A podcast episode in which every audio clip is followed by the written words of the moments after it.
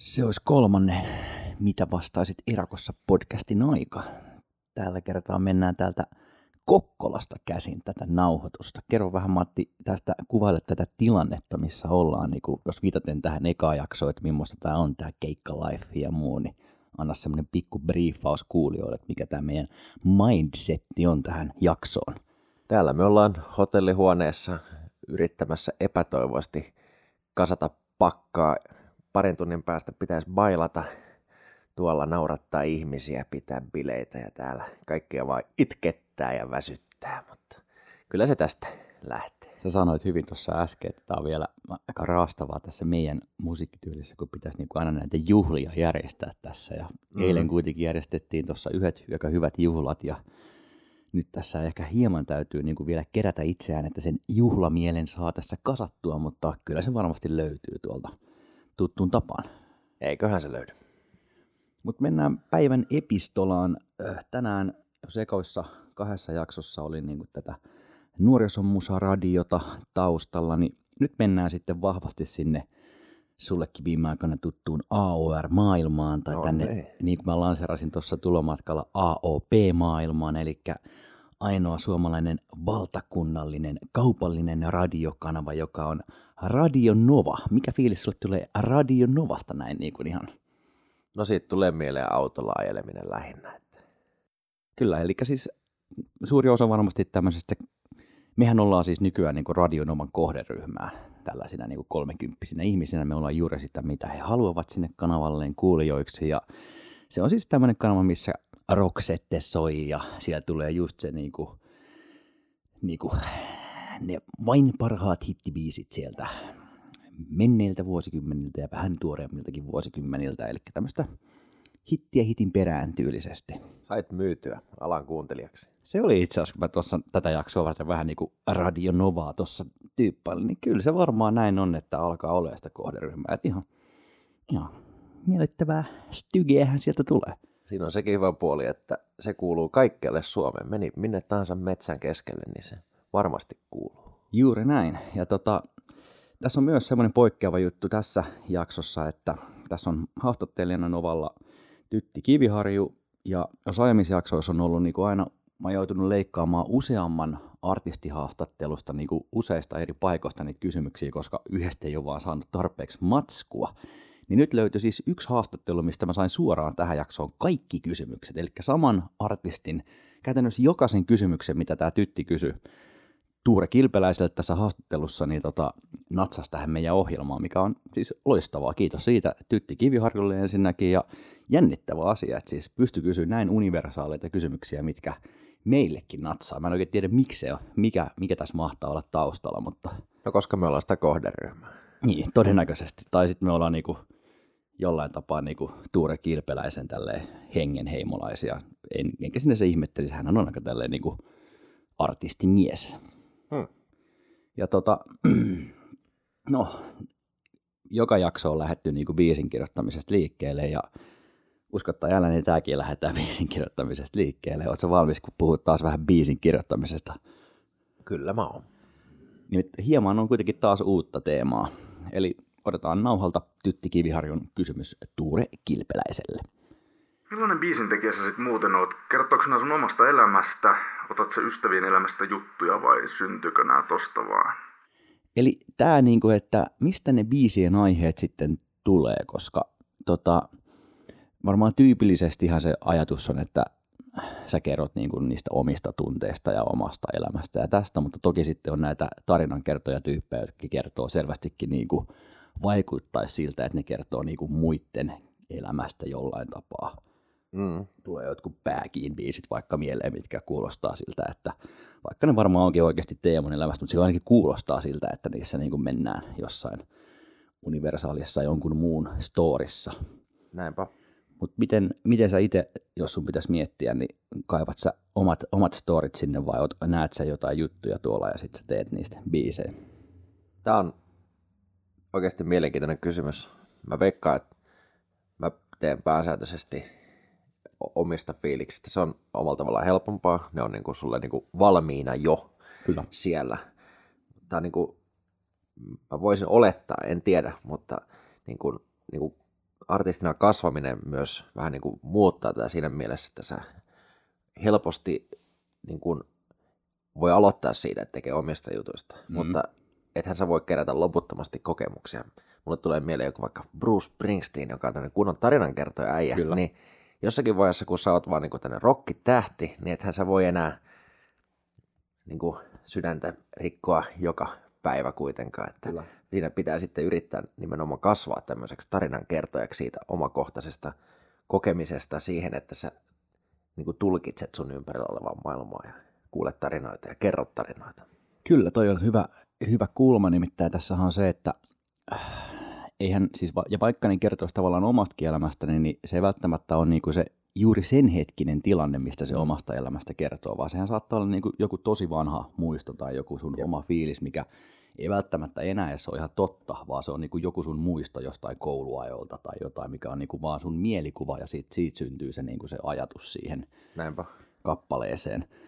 Ja tota, just joku Bruce, kun se on tehnyt niin kuin satoja biisejä, mm. niin ei se oikein niin kuin voi vaan vetää siitä niin kuin aamuisesta leipäpalasta niin kuin, ei välttämättä synny enää niin kuin, uutta kiinnostavaa kulmaa, että se on varmaan niin kuin, haettava jostain sitten. Niin kuin. Aivan, eikä se voi olla satamassa töissä, kun se on maailman kiertoilla. Niin Ai niin se, niin, se pitäisi olla periaatteessa niin kuin satamassa duunissa, joo. Onkohan se ollut ikinä satamassa duunissa muuten? Ei se taida olla ollut. Kyllä.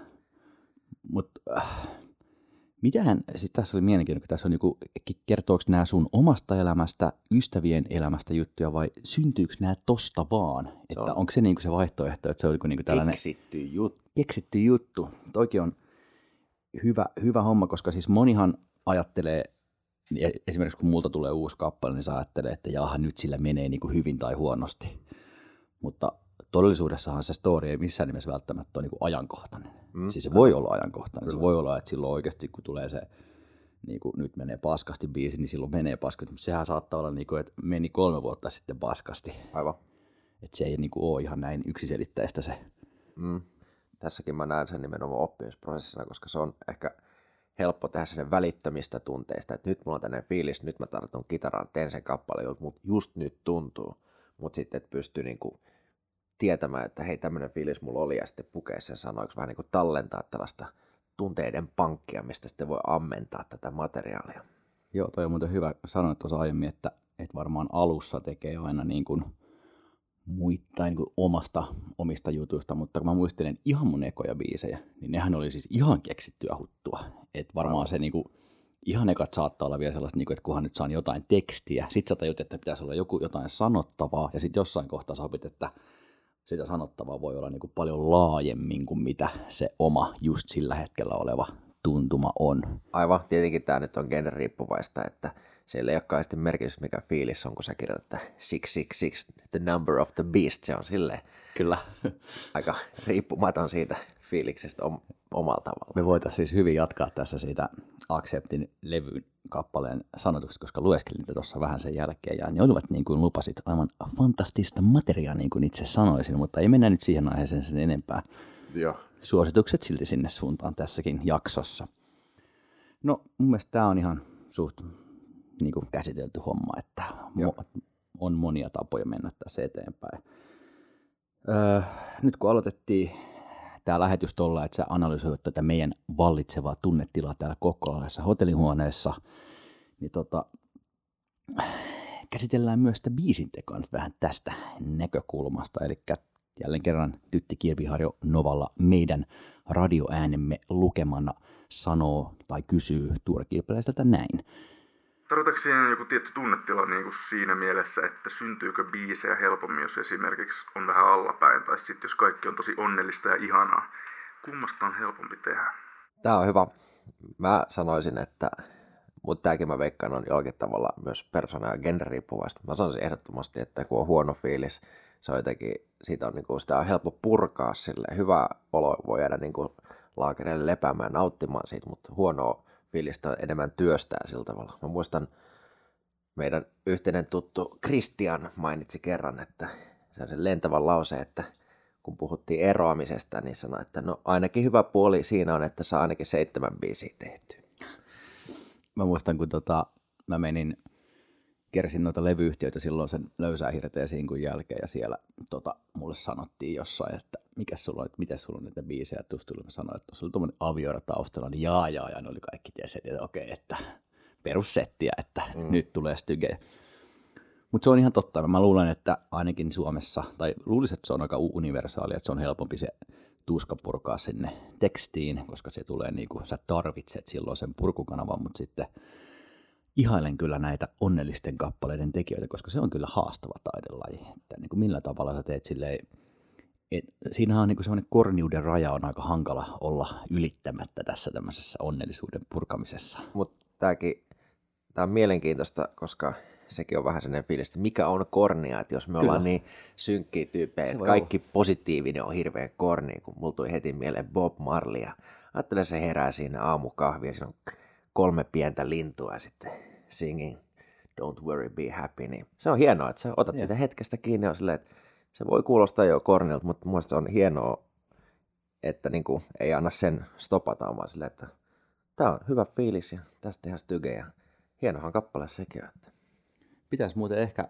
ehkä tota, ihan ottaa niin sille ohjelmisto itselle tuommoinen, että koittaisi niin kuin, kun tulee se, koska siis kyllähän sä huomaat, kun on, niin kuin, että nyt on muuten hyvä fiilis, että nyt Jep. on hauskaa, että, että ottaisi niin kuin siitä semmoisen mission oikein, että nyt tästä se styke testata joskus, koska se, siinä hetkessä ei vaan jotenkin tuu ekana mieleen, että alanpa tässä biisiä kirjoittamaan. Että... Näinpä, se on just se. Se olisi kyllä hyvä poikkeama erakossa tuotannossa, semmoinen kunnon pirteä kappale. Kaikki on se, että mitä tää nyt on. Siellähän on yritetty paria tämmöistä pirteämpää kappaletta, muun muassa erittäin, erittäin loistavasti mennyt tokasin, kun raikastaa vähän tälleen niin kuin pirteämpi näkökulma ja yllättäen, kun se eka oli semmoista niin kuin Molli Viilän itseäni tyylistä kappaletta ja sitten vetäisi sieltä levyyhtiön suosittelema tämmöisen pirteän räi, räi, räikasta biisi, niin se ei oikein niin kuin uponnut sitten siihen yleisöön sen jälkeen. Että se on tota, mä luulen, että myös ihminen hakee tietyltä artistilta tietynlaista tunnetilaa, kun se lähtee kuuntelemaan, että sä tiedät, että sieltä niin kuin, mitä sieltä, vaikka nyt sieltä sun 69 Asilta sieltä tulee suunnilleen, että, ja Bob Marilta sä tiedät suunnilleen, että mihin se, se natsaa se musa. Just näin, kyllä mä uskon siihen vahvasti siinä paljon opettelimista olisi kyllä itsellenikin tuossa tuollaisessa linjakkuudessa, mutta ei nyt aleta puhumaan siitä. Varmaan veikkaisin, että jos teillä kysyttäisiin niin kuin sadalta artistilta, niin suurin osa sanoisi, että helpompi on tehdä tästä niin kuin allapäin olemisesta. Kyllä mä veikkaan, että niitä stygejä ainakin tulee kuunneltu, jos miettii millaisia biisejä kuuntelee, niin kyllä ne aika semmoisia stygejä on paljon tehty. Että kyllä. Ongelmista. Ja... Eli siinä on meidän podcast Araadin vahva analyysi. Pitää tehdä joku sellainen vielä tämmöinen niin kuin tätä tukeva kyselyaineisto sitten. Julkaistaan se sitten myöhemmin siellä hittibiisin kaavan ohessa joskus myöhemmin.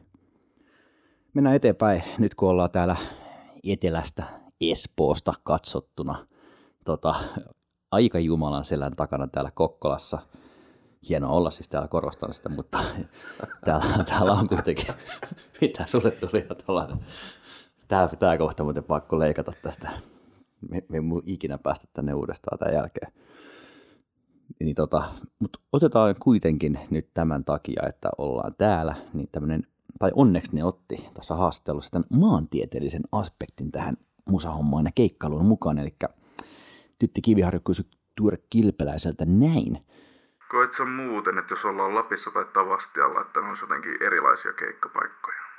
Miten ne voisi olla olematta erilaisia keikkapaikkoja? Mä teet, mikä kysymys tämä on? Että... No siinä varmaan ehkä haetaan enemmänkin sitä, että onko se Tavastian yleisö erilainen kuin siellä Kemissä oleva y- yleisö, tai onko ihmiset erilaisia, tai onko se niin kuin, totta kai jokainen keikkapaikka, mutta niin kuin tätä maantieteellistä aspektia, että onko täällä Pohjanmaalla tietynlaista meininkiä ja Itä-Suomesta tietynlaista meininkiä ja siis... vaihteleeko se esimerkiksi se, että Helsingissä soittaminen, niin siinähän se aina se niin kuin tavallaan kuvittelee, että olisi kiva soittaa sille kotikentällä ja helppo homma, mutta sitten siellä on niin mutsi katsomassa. Mä uskon, että jengi on enemmän samanlaista ja se ero tulee lähinnä siitä, että kun tätä kysytään artistilta ja artistin mielipiteeseen vaikuttaa se, miten se on päätynyt sinne, niin mä uskon, että se ohjaa tätä näkemystä ehkä enemmän kuin oikein niin kuin todellisuus. Et jos sulla on Tavastia kakkonen siellä mutta seurataan sinne 12 tuntia, niin se vaikuttaa sun fiiliksen siitä paikasta. Mä uskon siihen. Kyllä.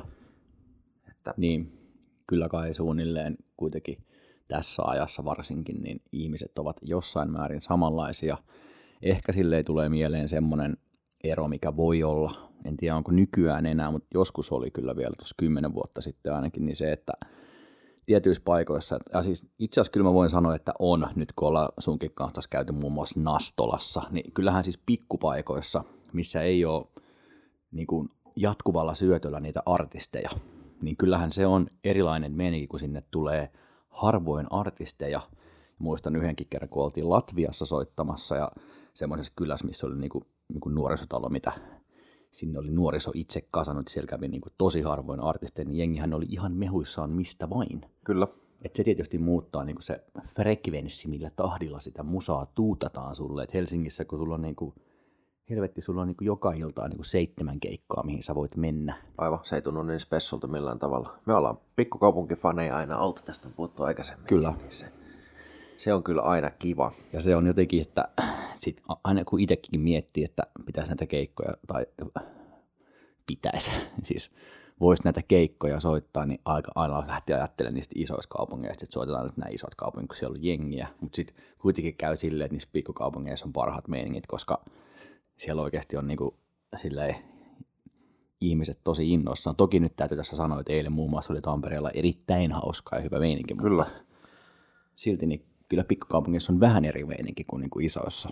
Mm, näinhän se on. Mutta en tiedä, onko niin mitä, voiko tollasta sanoa, että jotenkin Pohjois-Suomessa olisi tämänlaista tai jossain olisi. Ei kai siinä nyt ole niin kai niin hirveämpää eroa.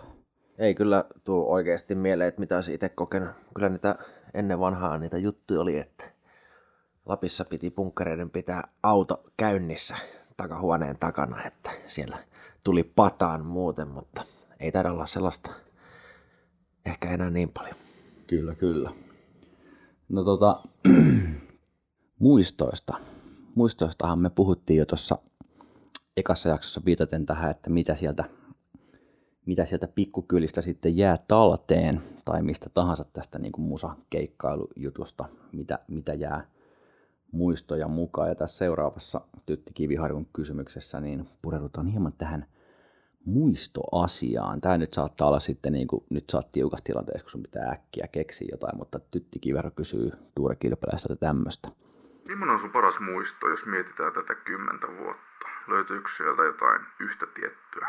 Eli siis haluatko nyt tältä No. vuodelta vai koko? Mä, mä haluan Musa. sun viimeiseltä kymmeneltä vuodelta, niin tuleeko jotain niin kuin parhaita muistoja mieleen tästä niin kuin keikkailusta, että tämä on, tää on aika niin kuin äkkiseltään paha, No, paha mutta sitten pitää mennä sieltä, mistä aitaa matalin, mikä tulee eka mieleen. No, mun pitäisi sanoa varmaan sitten, että kyllä yleensä niillä isoilla keikoilla, jos on semmoinen suksee käynyt, niin on ollut hauskaa. Esimerkiksi kun oltiin tuskassa soittamassa, oli tosi siistiä, koska aina sitä miettii, että siellä on iso, jut, iso yleisö, pitää niin tehdä ekstra paljon duunia, mutta se kävi ilmi, että se oli vähän niin kuin sellainen easy mode, että siellä jengi oli niin liekeissä, että teki mitä vaan, nosti käden pystyyn, niin jengi oli, että hei, nosti itse käden pystyyn. Sinne laulaja heitti kaljaa yleisö ja kaikki oli ihan fiiliksissä. Ja...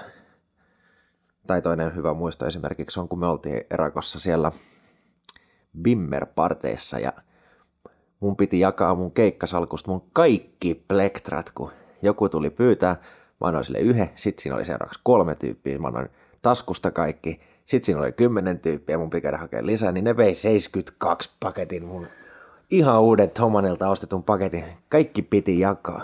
Mutta onhan nämä nyt ihan hauskoja muistoja. on, Että... se oli muutenkin aika uni, uniikki setti se Bimmer Party, jos nyt kun joku ei taju mikä se on, niin se on tämmöinen BMW-harrastajien kesäinen festivaalijuhla, hyvin tota, mielenkiintoinen kokemus tälle, että kun ei autoista tiedä yhtään mitään, niin olla siellä katsomassa. Että oli kyllä mielenkiintoinen tapahtuma. Suosittelen melkein vierailemaan ihan mielenkiinto mielessä, jos joskus satutte olemaan siinä Kalajoen lähellä silloin. Joo, just ennen keikkaa on pakoäänikilpailu, eli kenen auton pakoputkesta tulee kovin ääni.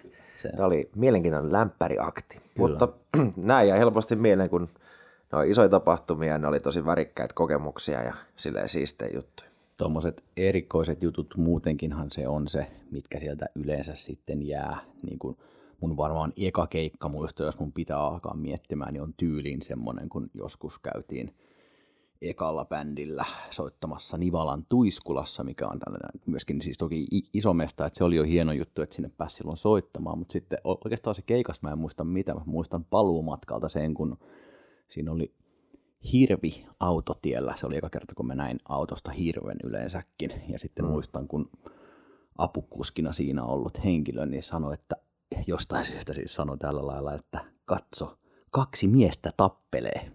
Eli se näki niin kuin tiellä kaksi miestä tappelemasta, kun siinä oli hirvi. Ja tämä jäi niin kuin sille, mä vieläkin niin kuin ajattelin tätä aina välillä tätä, että jos mä näen hirveän, niin siinä on sitten kaksi miestä tappelee. Tämä on mielenkiintoinen näkökulma asia. Ja, ja siis ihan, ihan muutenkinhan siis tällaiset, aina voisi yrittää sanoa, että ne on ne, niin kuin ne itse keikat, kun, mitkä siinä on se hieno asia, mutta kyllä sieltä usein jää tämmöisiä erilaisia muistoja, mitkä on sitten niin kuin, ei välttämättä siihen ihan keikkaan liittyy, että vaikkapa viime kerralla, kun nauhoitettiin sitä podcastin jaksoa siellä tota, Karkkilassa, niin en ihan osannut arvioida, millainen ilta siitä niin kuin tulee sitten sen jälkeen, että se keikka oli toki hyvä siellä, mutta siinä oli myös niin kuin nämä erittäin jännittä. En ole siis aiemmin en ole soittanut sillä tavalla keikkaa, että niin kuin Andy McCoy siinä eturivissä katsomassa koko keikan ja en edes tajunnut sitä ennen kuin mm. menin keikan jälkeen sinne takahuoneeseen. Että tällaisia niin kuin outoja juttuja, mitä sä et osaa edes arvioida, niin ne jää kyllä sitten mieleen tietysti. Joo, ehdottomasti tällaisia ulkomusiikillisia, varsinkin jos käy jossakin reissussa, niin siellähän sattuu ja tapahtuu kaikenlaista. Että niitä on vaikka mitä tapahtunut ympäri maailmaa. Ja just jos on tuommoinen joku Henk Koht idoli katsomassa. Kyllä. Ja sitten tietysti tässä kysymyksessä, kun kysyt, mikä on sun paras muisto, niin toki niin kuin, tälleen niin kuin lauluntekijä, niin mun täytyy sanoa, että kyllä mulle siis silti paras muisto mulle tuli esimerkiksi eilisellä keikalla, niin tuli ihan rehellisesti siinä keikan jälkeen, kun tuli henkilö kertomaan, kuinka paljon se musiikki hänelle merkitsee silleen niin kuin mm. todella silleen aidon riipaisevalla tavallakin kertoi sen niin kuin oman suhteensa niin kuin mun musiikkiin, niin kyllä mä, niin kuin, kylmät väreet meni siinä vaiheessa. Että onhan se niin kuin, tavallaan se paras muisto on kuitenkin aina se, että jos, jos sillä niin kuin omalla musiikilla on niin kuin saanut jotain aikaan sitten kuitenkin.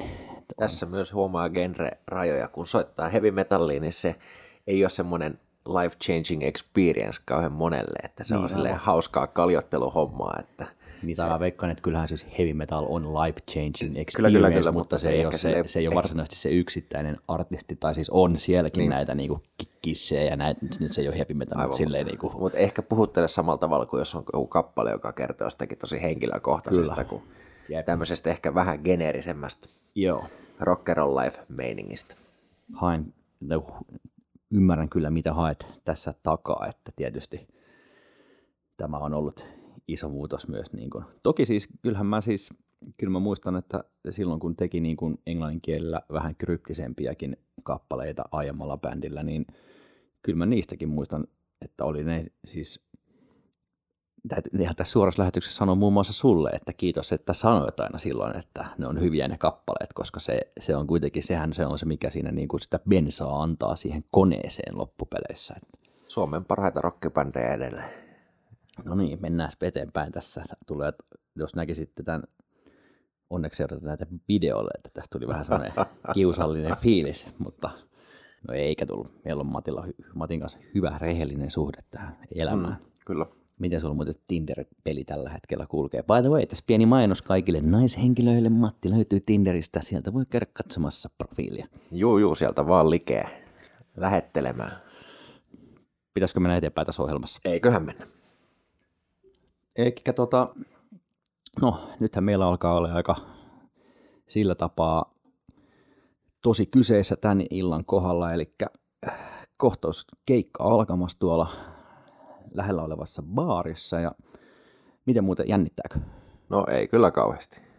No tämä seuraava kysymys liittyy tohon asiaan, eli seuraavassa Tytti Kiviharju kysyi Turkkilipäiseltä, että Jännittääkö Suomen lavalle? Käsitelläänkö vähän tätä Käsitellään. jännitystä lavalle menemisessä, koska tässähän nyt on aika, mä luulen, että suuri osa aina vastaa tähän se, että no kyllä vähän jännittää, että sitten kun ei enää jännitä, niin sitten olisi tavallaan niin kuin mennyt se koko hohto tästä hommasta. Tämä on se, niin kuin, minkä aina kuulee mm. tähän sitä saman vastaukseen, että kyllä mua vähän jännittää, että sitten kun ei enää jännittää, niin sitten on niin kuin turhaa, mutta onhan siis jännitys muuttunut ihan hirveästi niistä niin kuin alkuajoista onneksi. Kyllä. Silloin oli kyllä niin kuin paskat housussa. Kyllä, siis ehdottomasti se oli. Ja se vaikutti soittoon myös, kun Kyllä. jännitti niin paljon, että se ihan niin kuin Kyllä. vei fokuksen. Et jopa, jopa siis vaikka, vaikka niin kuin, mäkin olen joskus varmaan vastannut ton saman tylsän vastauksen, että kyllä jännittää, että on se kiva kun jännittää, niin siis nyt kun ei ole näillä keikoilla, esimerkiksi mitä sun kanssa ollaan tehty, niin ei ole hirveästi jännittänyt, niin onhan se ollut myös niin kuin aika varmaa se tekeminen. Kun se on, sulla on se fiilis, että meillä on homma hallussa, tämä juttu rullaa, me tiedetään mitä me tehdään, niin sitten se ei hirveästi jännitä se asia. Toki siis nyt sen verran jännittää, että olihan se nyt, siis ainahan se vähän jännittää, että miten yleisö ottaa vastaan ja miten se niinku menee ja siinä ihan just ennen keikkaahan se vähän aina jännittää. Mutta ei niinku ihan hirveästi enää jännitä. Mä odotin tätä kysymystä ja sun vastausta, koska mä voin kertoa nyt kuulijoille oikean totuuden tästä Nikon jännittämisestä, koska suohan jännittää oikeasti keikat, koska sä muutut kauhean vihaseksi ennen keikkaa. Joo, mutta Siis- se, on ehkä, se on erilainen asia, että se ei ole välttämättä niinku, tavallaan jännitys, vaan se on sellainen niinku zoneen meno. Että mulla on niinku keikkamoodi. Se on okay. sellainen, että mulla on niinku, että nyt mä tiedän, että nyt on missio, olemme menossa tonne, ja mulla niinku tulee sellainen, että mä en niinku ole hirveän sosiaalinen siinä vaiheessa. Tämä on huomannut, kun sä et ikinä enää kuule kysymyksiä, ja Joo. sitten sä aina tiuskit hirveästi ennen keikkaa, ja sitten mä että no, kaikki tässä hyvin. Mä oon tulkinnut sen vaan, että se on jännittää, koska Joo. se on niin kuin huomaa, että sä et ole normaalisti sen ollenkaan, mutta just ennen keikkaa sulla tulee tää aina.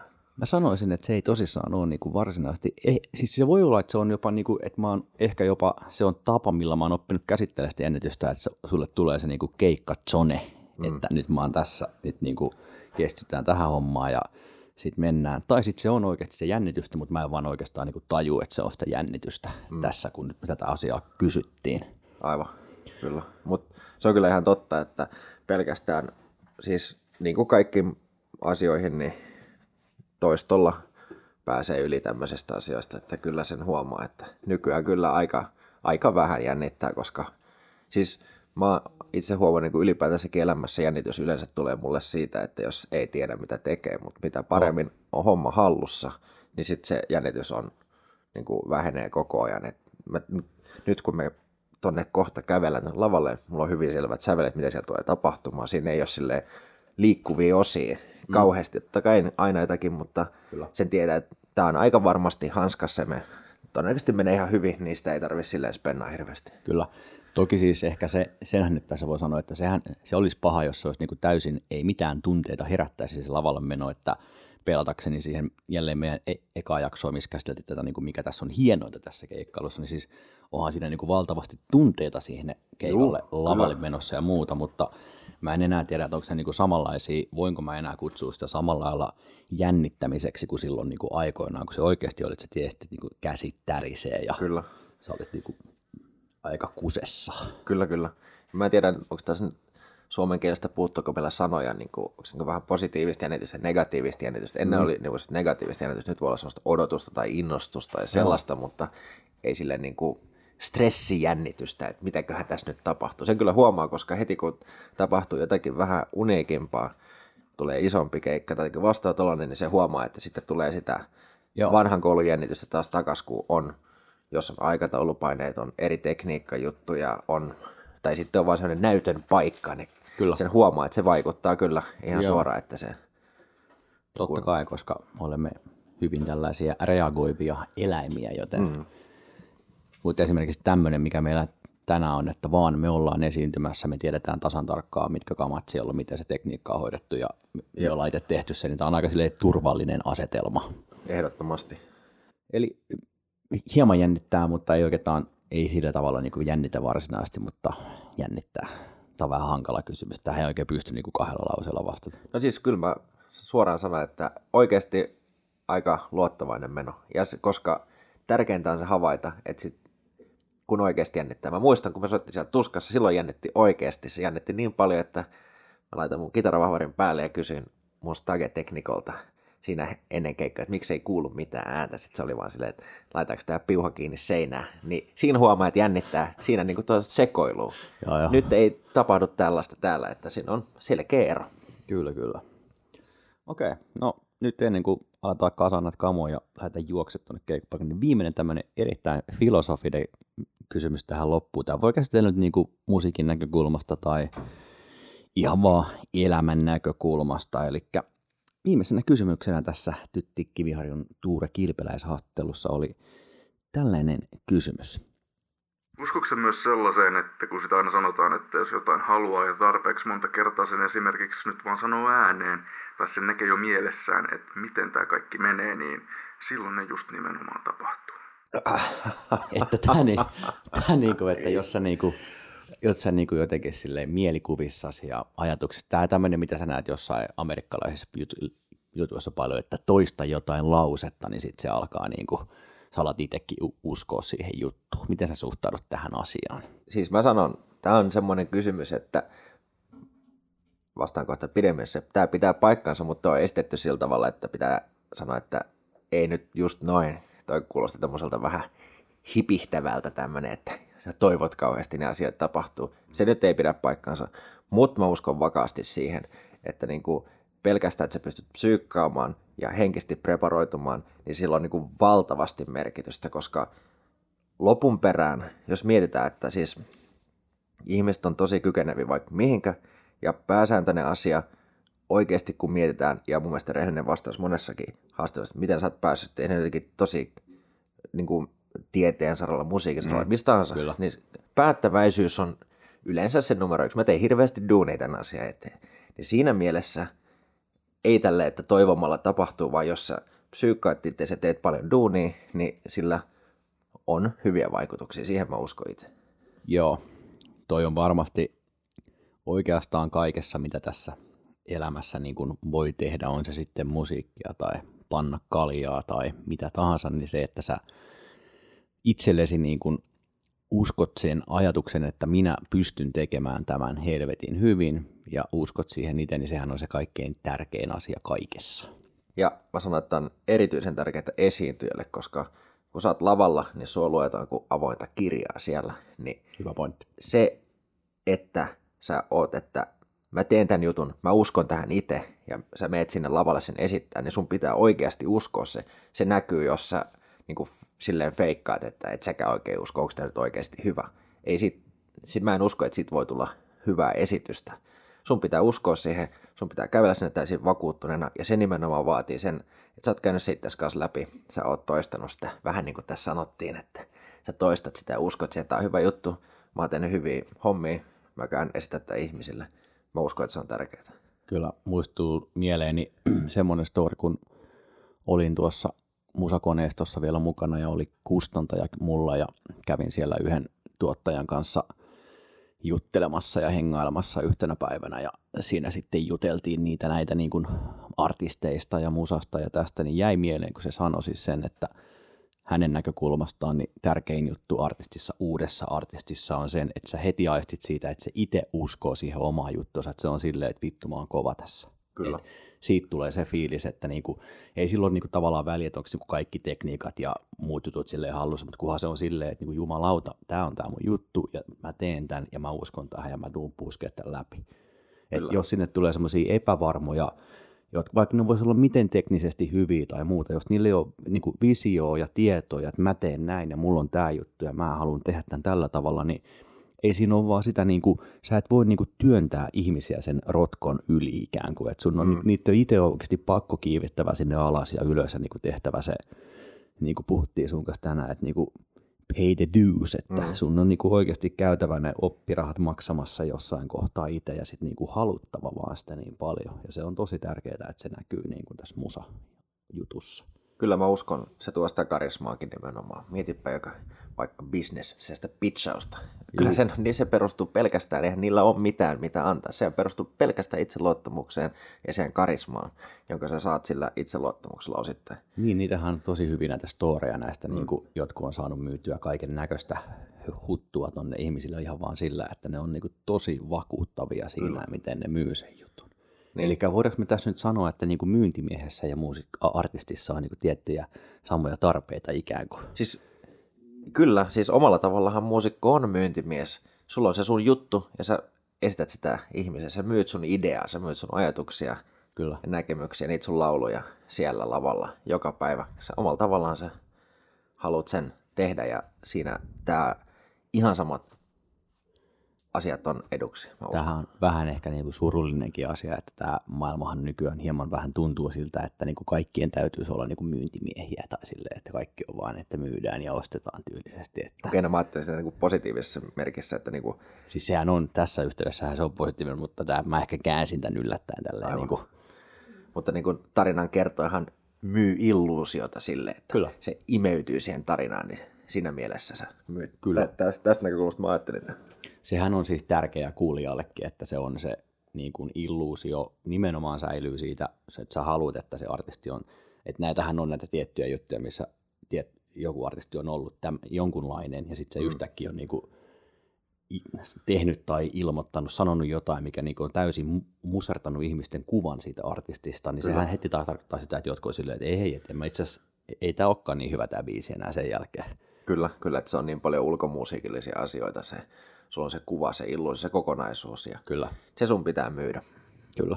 Tämä on niinku se, se asia, mi- miksi, minkä takia mulle esimerkiksi on ollut aina tosi tärkeää, että tämä pysyy siinä, miksi tämä mun mielestä alusta saakka on ollut tämän koko, mitä mä teen nyt, nyt tämän erakossa jutun se pointti, että minä yksin teen erakossa musiikkia.